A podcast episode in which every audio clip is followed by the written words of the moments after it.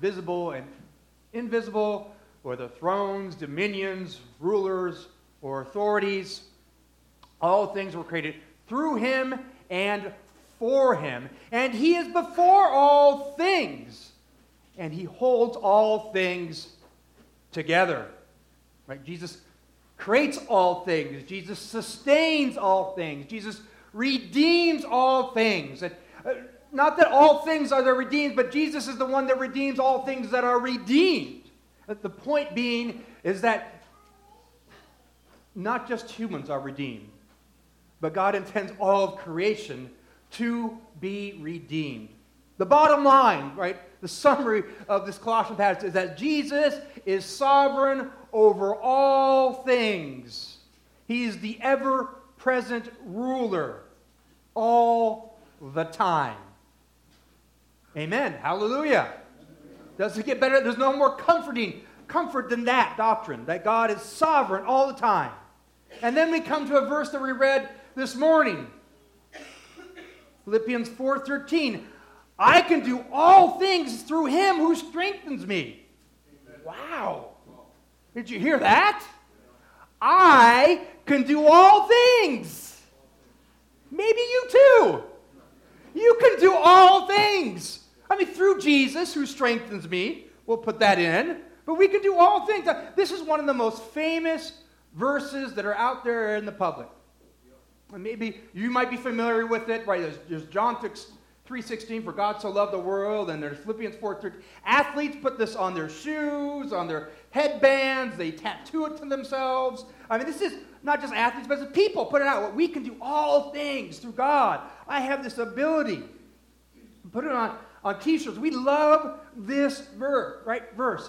I can do all things if I have enough faith in God. If I rely on Jesus, I can accomplish all my goals, all my dreams, any obstacle set before me. I become a superstar athlete. I can win this game through Jesus. I can do all things. I could be a multi-billion-dollar CEO. I could squash Amazon through God. I could cure cancer. I can do all things. I could win the Boston Marathon. Right? Just with enough faith. Come on, Nikolai. I need your faith too. Don't bring me down. I didn't say I want to, but if I wanted to, I could do all things. If we do it for Christ and we do it with Christ, I can do it. He will empower me to do all things. He will give me strength to accomplish all my hopes and my dreams and my goals. Wow, there's such a certain beautiful logic to this that inspires us and gives us hope. The problem is, it's not true. It's not the gospel. It's not the hope God promises. It's not the promise that God gives.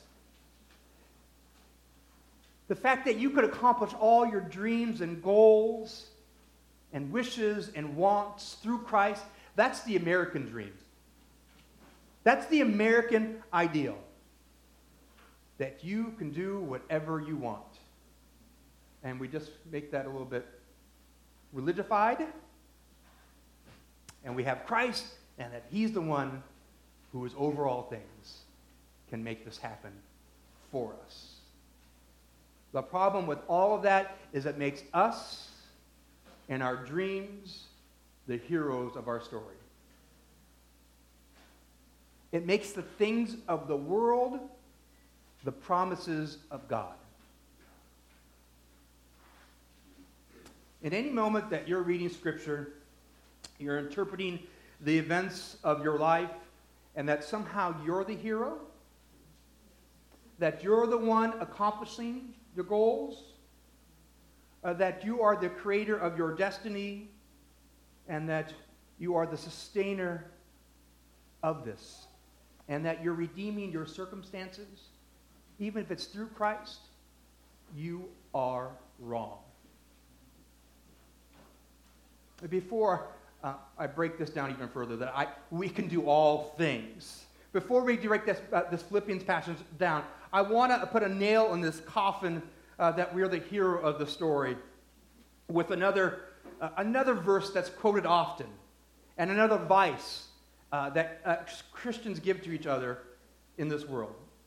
When someone's life is falling apart, maybe they lost a job, they lost a spouse or a child, a death, maybe there's a crisis in marriage or divorce, maybe it's a decline in health, or maybe it is cancer, maybe it's just a lack of, just a midlife crisis, a lack of sense of purpose, right? We want to comfort people. We care for people. And so we give this advice, we say something like this: don't worry, God won't give you more than you can bear. You can handle this. You can handle this. The problem with this, right, and this sounds true, right? This sounds like Scripture. Yeah. The problem with it, this is conventional wisdom masquerading as biblical truth. And here's the verse. Here's the proof text that people get and understand this concept, right? In 1 Corinthians 10, 13 to 14. No temptation has overtaken you that is not common to man. Right? There's some comfort in that, right? Nothing special about my temptation. God is faithful. Amen. And he will not let you be tempted beyond your ability. But with the temptation, he will also provide the way of escape, that you may be able to endure. Here's a key verse after that we forget.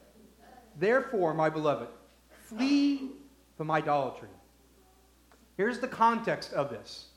Paul is talking clearly about temptation to sin, not trials or circumstances in life. That is not the same thing. What it's clearly saying here is that we have the ability not to sin. Why do we have this ability? We just read this verse, it wouldn't be clear. But why do we have this ability? First of all, God provides the way of escape not to sin. The first way he does that, he gives us his Holy Spirit. He's talking to believers.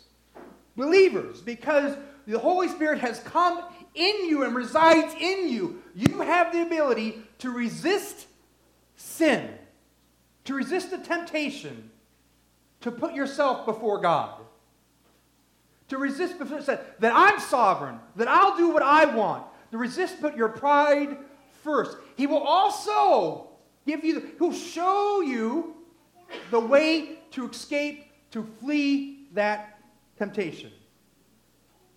And then it goes that last verse, flee from idolatry, flee from the root of your sin, pride. Right? This idea that sin really is rebellion against God's sovereignty and ushering in your sovereignty. That's really the heart of all sin. The heart of every motivation and of sin that we have, that's what it is, rebellion against God's sovereignty. This verse is not used for trials. It's not used for the circumstances in our life. Right? It's not God will never give you a circumstance more than you can handle. That is not true. And why we like that, we like to hear that God will never give us more than a circumstances or a situation that we can't handle. Why we like this? Because there's a sense of fairness to that.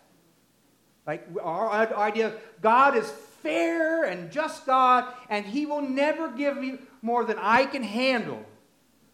The problem with this understanding of fairness is we misunderstand who God is.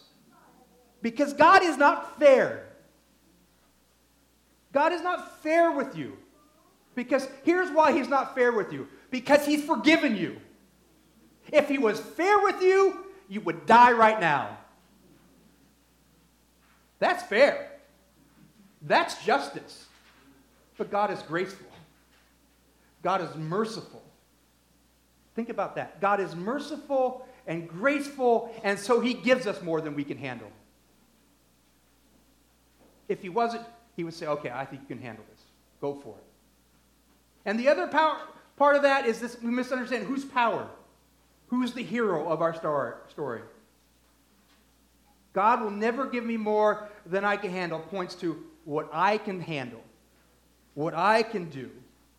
Whatever comes my way, I can handle it. that points people to my power, my ability to endure, to conquer, etc. The gospel, the Bible, points us to God, not us.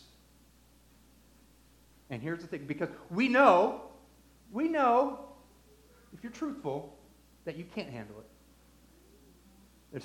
There just comes points in time in every one of our lives, it's too much. Why do I know this? Because you're anxious people. Because you live in stress. Because you live in worry and fear. But we know in Psalm 46, 1-3, hear this. It says, God is our refuge and strength, a very present help in trouble. That implies we will be in trouble. We are in trouble. And who is our help? God, not us.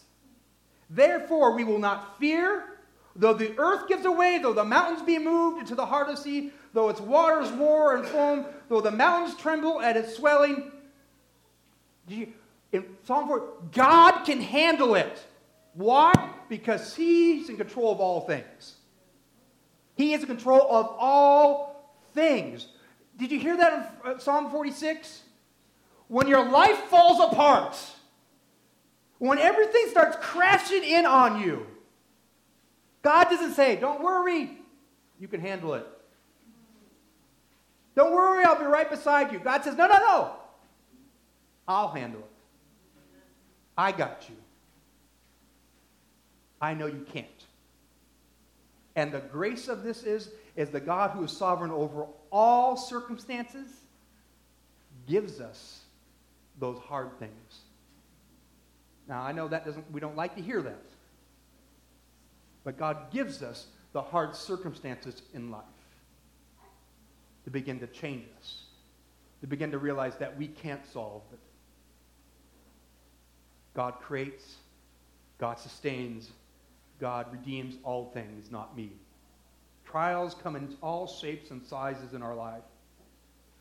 They're not given to us to show that we can handle it. Suffering, trials will come because sin is pervasive in this world. It's more pervasive than we can understand in our hearts. It's more pervasive in this whole world. And then God, who is beyond all measures, use brokenness and sin to refine people, his people. And God can handle sin. There's not a sin that God says, shoot, it's too much. There's not a brokenness in our lives or in this world that overwhelms God, that gives anxiety to God, that stresses God out. Nothing thwarts his plan. Nothing bothers him in that way. God will give us more than we can handle, but not more than he can handle, because he can handle it all. That's the promise. That's the gospel. Trust in the one who is sovereign over all things. So when we come to a verse like Philippians 4:13, it's like the same thing as this we just read in Corinthians. I can do all things through him who strengthened me. Wow, it's about me. I like this. I like verses that say, I can do this. It's not that we can do all things because we've been empowered by God. That's not what the point of this verse is. Because God strengthens us. Because we can make that spiritual, right?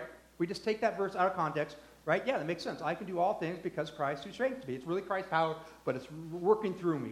Right, the problem is we need to know what the antecedent to all things are. What is the all things in verse 13 referring to? What does it modify in this letter? Let's read it. Read again in case you miss it. Philippians 4:10-13. What is Paul talking about in all things? I rejoice in the Lord greatly that now at length that you have revived your concern for me. You were indeed concerned for me, but you had no opportunity. Not that I'm seeking of being in need, not that I'm speaking of being in need, for I have learned in whatever situation I am to be content.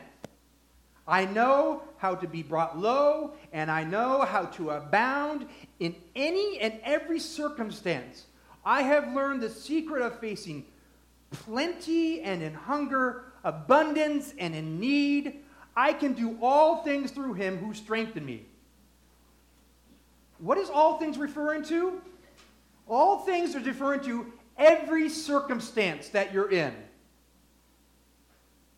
plenty and in want, in abundance and in all need. Paul's saying, I can handle all things through Christ who gives me the strength. That is completely different than I can accomplish all my goals or dreams or wants or wishes. The promise is God saying, listen, you can be content in every circumstance in your life. No matter if the waves are crashing in or the mountains are falling down, or if you're like Paul writing this letter from prison. Paul who's been thrown stones at, right? Paul who's been beaten. Paul, I can be content. I can be satisfied in all circumstances in life. Because God gives me strength. I can handle whatever circumstance because God will give me the strength to be content. That's what that verse means. It doesn't mean I can win the game. It doesn't mean I get to accomplish my goals. It doesn't mean God will change your circumstance. It's not what it means at all. It means in the high and the low and the hard and the good, whatever, the plenty and the hunger. Do you hear him when he says, the abundance and the need? I will be content because I have all that I need. God and his promises.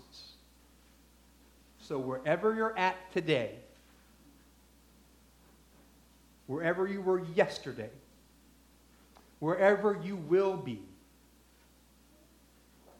will you rely on God to give you the strength to be content with that moment, with that circumstance, to be content with him?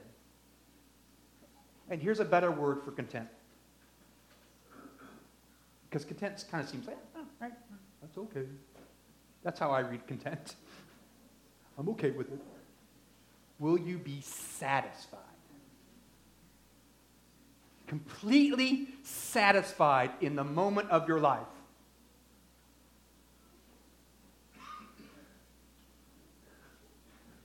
Do you believe that God is more than enough no matter what's going on in your life?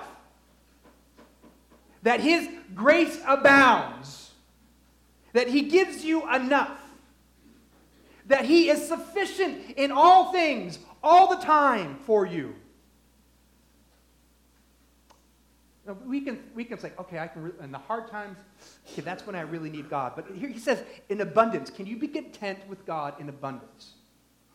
And I actually think that's where we struggle the most. I think that it's easy for us to turn to God that I'm going to be content with God because there's nothing else to be content with. But in our abundance, with most of us have abundance most of the time. And this is the country we live on, right? The dream is to live in abundance, to have abundance, to seek after abundance. That's what the American dream pushes us towards. That's what the world says to accumulate, abundance. And when you have abundance, no matter your circumstance, it's easy to rely on the abundance of things. Maybe family. I have an abundance of family. I can rely on them. I have abundance of possessions or wealth. I can rely on them.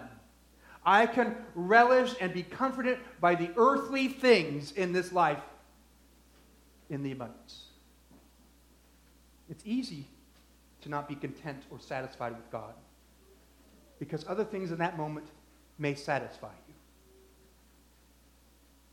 And Paul's saying, no, I've learned to be content with God, satisfied with God in all circumstances in my life. And then, our need, right? I told you, Paul was writing this from prison. Paul has gone through harsh circumstances in life, in every circumstance, to be content, knowing that God uses all circumstances to refine us.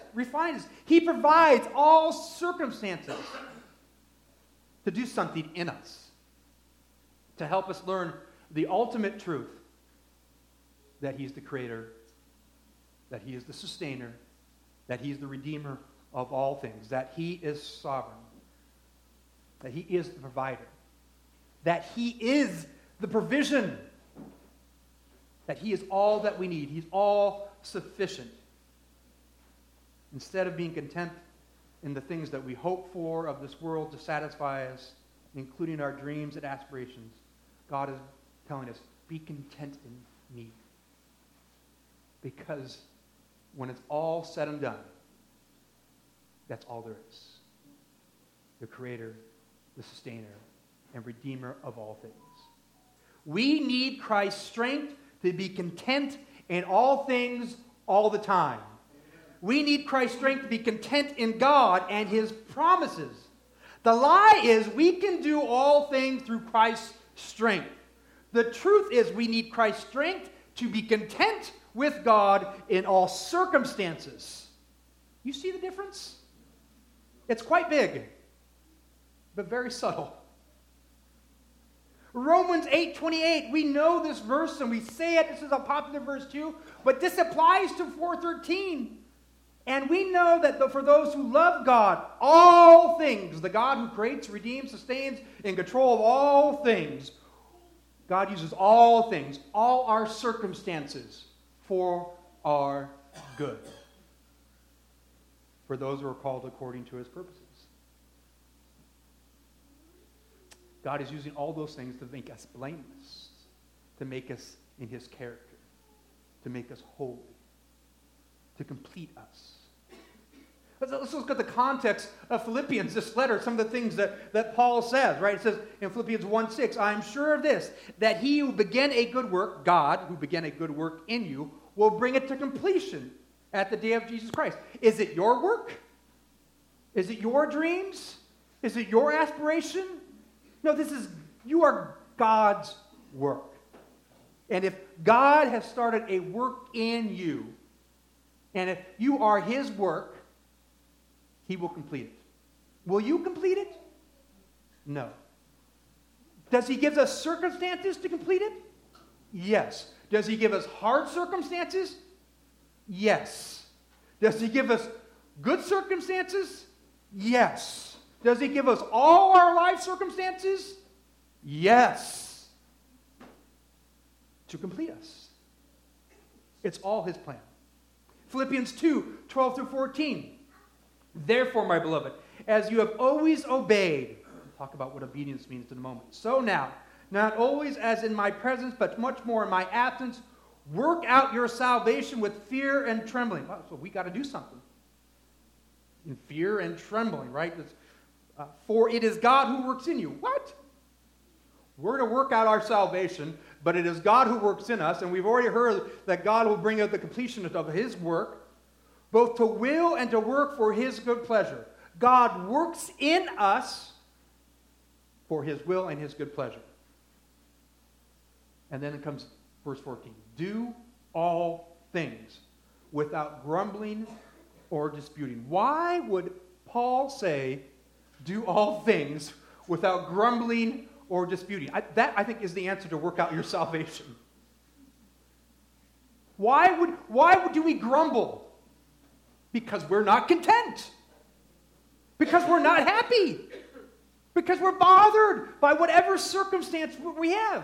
We're bothered maybe because our abundance is not enough. And so someone else has more abundance. And so we want their abundance. And it's not fair that they have more.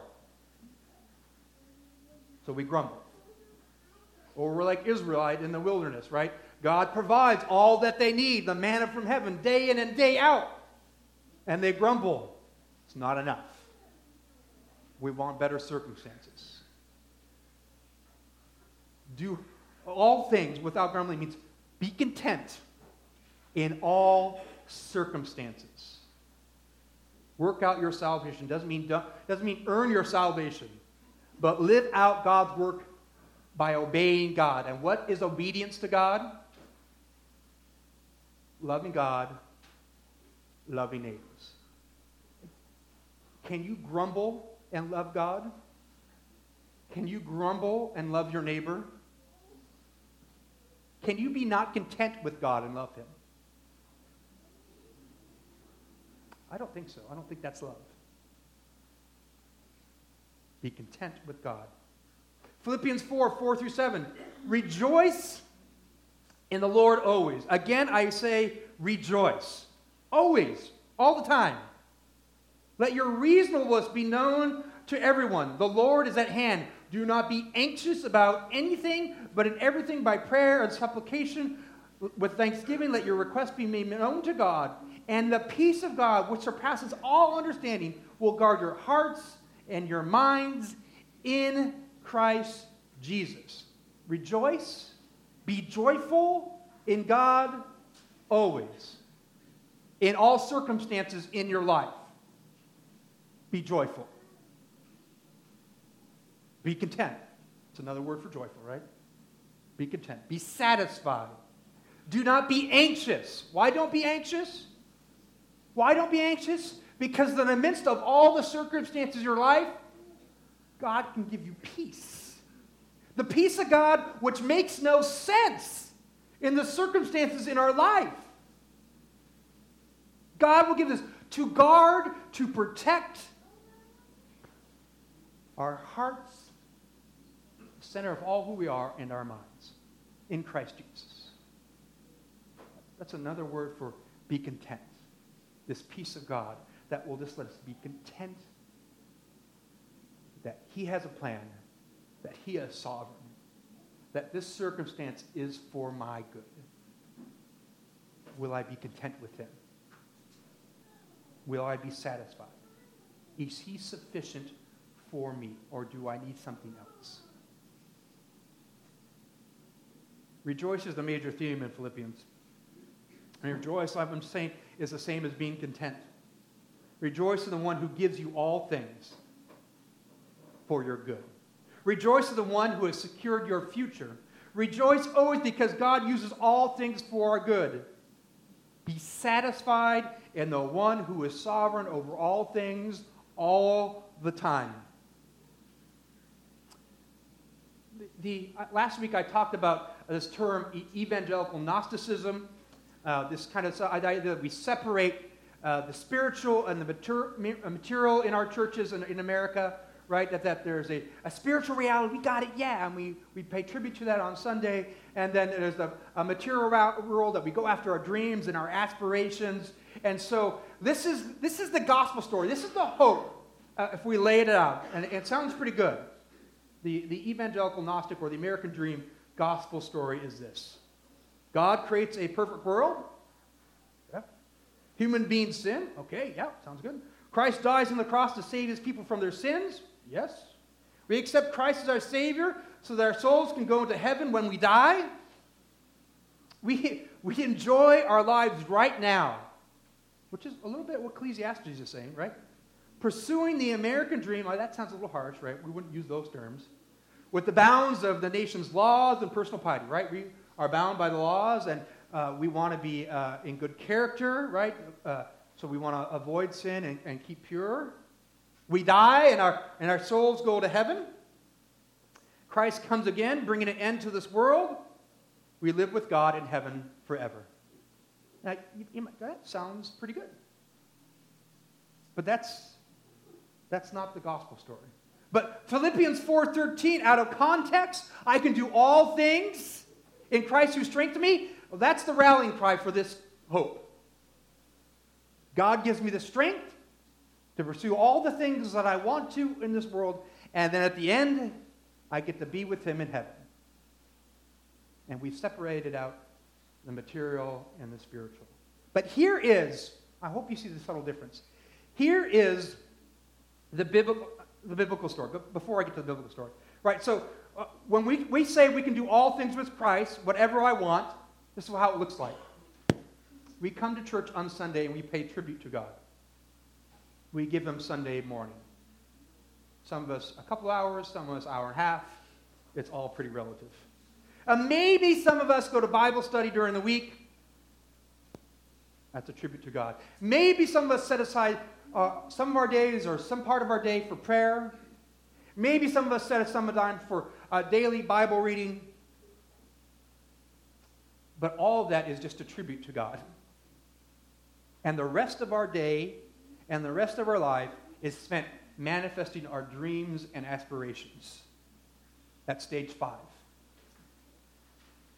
All of the rest is a tribute.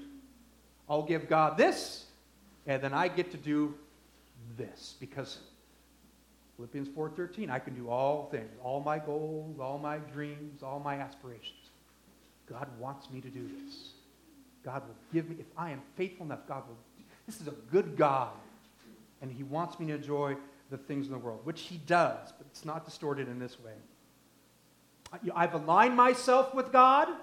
I'm in his good graces, and therefore I get all this, what I want.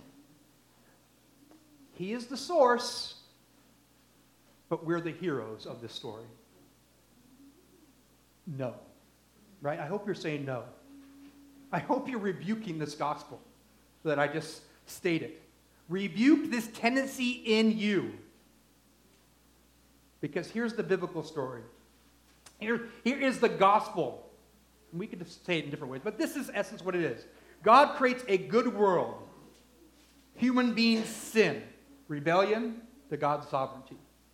Christ dies on the cross to establish his kingdom, liberating the entire cosmos from the effects of sin. Not just humanity, but the entire creation. In Christ's resurrection, we are a new creation, a new humanity. The kingdom has come, but it's not yet fully realized in our life.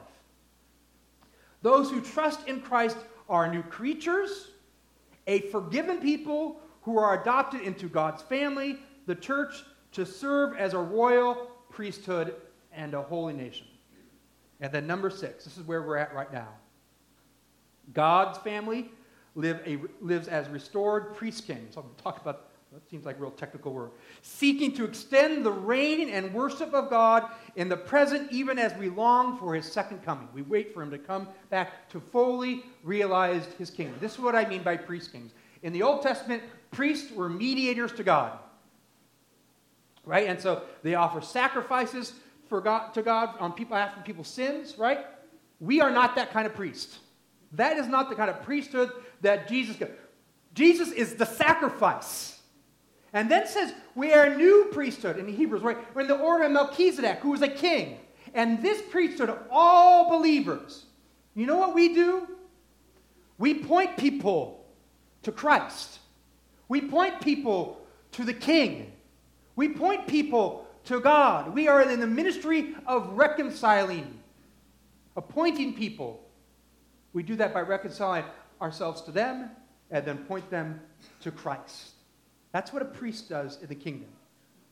That's our job right now. Not to achieve your goals and aspirations and dreams, but to point people, to reconcile them with Christ. And then the kingship. Here's the incredible thing. We are co-heirs with Christ, who is the King of Kings. Right now, we have a rule and power. Genesis, at the very beginning, he gave humanity a power to rule. We screwed it up pretty quickly. And now we struggle with this. But now, as this new creation, we are to enter into this rule right now. Not having domineering over people, that's not what it means.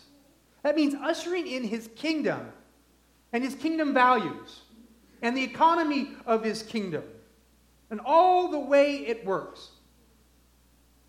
How does God rule? How do we rule with him? Right here now. That's a whole different sermon at a different, but all of it is to extend the worship of Christ. We go on. We die and we enter into God's presence, but without our bodies. Christ comes again, fully consummating the new creation. God's family receives a resurrection of bodies and becomes fully whole. And the last, God family lives with God in a new creation forever, continuing to serve as priest kings. The role in which we're supposed to be living right now is our everlasting role. It does not cease. We extend the reign and worship God. We're not going to find new believers in heaven, right, in the new creation, but we are continuing to extend that reign. That's our job. Always, forever, in this new priesthood and co-ruling with Christ in the new creation, in a fully resurrected body. Nowhere in the gospel story is there a place to pursue our material dreams and aspirations. I'm not saying you can't have material things. That would be absurd, because then we'd all be naked here and we'd be very uncomfortable. Right? That's not what we've been learning about Ecclesiastes. Like, we can live with all things and enjoy all the things of this world. Like, it's okay, because all the pleasures and the things of this world don't point to themselves, but point to the one who's the ultimate one is satisfied, who's the ultimate pleasure is God. All those things, when used in proper understanding, that we are to be content in God and not them. Because all those things in our life will come and go, will fade away. Don't be content in your abundance. Be content in God. Nowhere does it say to pursue the material dreams and aspirations. You know what? It says pursue God's kingdom. Matthew 6:33. Seek first the kingdom of God and his righteousness. In every moment we are created to be content with God, because God is the only thing that truly satisfies. All the pleasures of the world, they don't satisfy us, but are shadows of the one true pleasure. The truth and good news is this: God will give us more than we can handle, so that we can learn to be content with him in all circumstances in our lives, for all things. God will give us the strength and the ability to be content with him in all circumstances in our lives, because God is the creator of all things. He is the sustainer of all things. He is the redeemer of all things redeemed. God is sovereign over all things all the time. When we are content with him, no matter our circumstances, people will ask. People will notice. Why are you content? Why are you at peace? Why are you okay in this moment, in this hardship? They'll ask that question. Maybe they won't physically ask it, but they'll think it. And here's what you can say, and here's what your life can point. Because I'm content no matter what in God. I am satisfied no matter what in God. God who strengthens me. It is God who is redeeming me right now. And as Jesus says in emphatic tones in Revelation 21:5, "Behold, I am making all things new." This is the God we follow. He's making you and I new. Our contentment in God, our contentment in his promises in all circumstances, in plenty and in want, point people to the real good news. God, the God who is for us and not against us in every moment and every circumstance in our life. Let us pray. Gracious